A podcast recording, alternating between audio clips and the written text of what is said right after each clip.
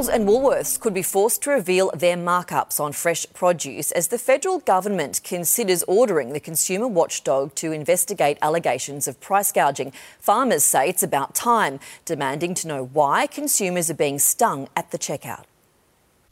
On the journey from paddock to plate, farmers say something's not adding up. Why are consumers paying so much? At the sales yard, 24 with 24 quick.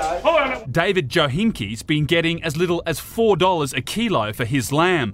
But in the fridges at Coles and Woolworths, it's going for around $30. Farmers are put over a barrel. Consumers are too. Do you feel like you're getting ripped off at the checkout? Yeah, absolutely. So expensive. Treasurer Jim Chalmers is now in talks with the competition watchdog about a possible inquiry into alleged price gouging by the big chains. We'll take whatever action we need to to put downward pressure on, uh, on grocery prices. The ACCC investigation would run alongside a review into the voluntary grocery code of conduct and a separate Senate inquiry into the supermarket's price setting practices. The main difference is the ACCC would have the power to force Coles and Woolworths to disclose how much they pay their suppliers, and in doing so, reveal their markups. There deserves to be scrutiny on the supermarkets um, for the way that they're treating consumers. We're not sure if this, it is the supermarkets or the processors or other people along that supply chain are taking a fair lick of the ticket.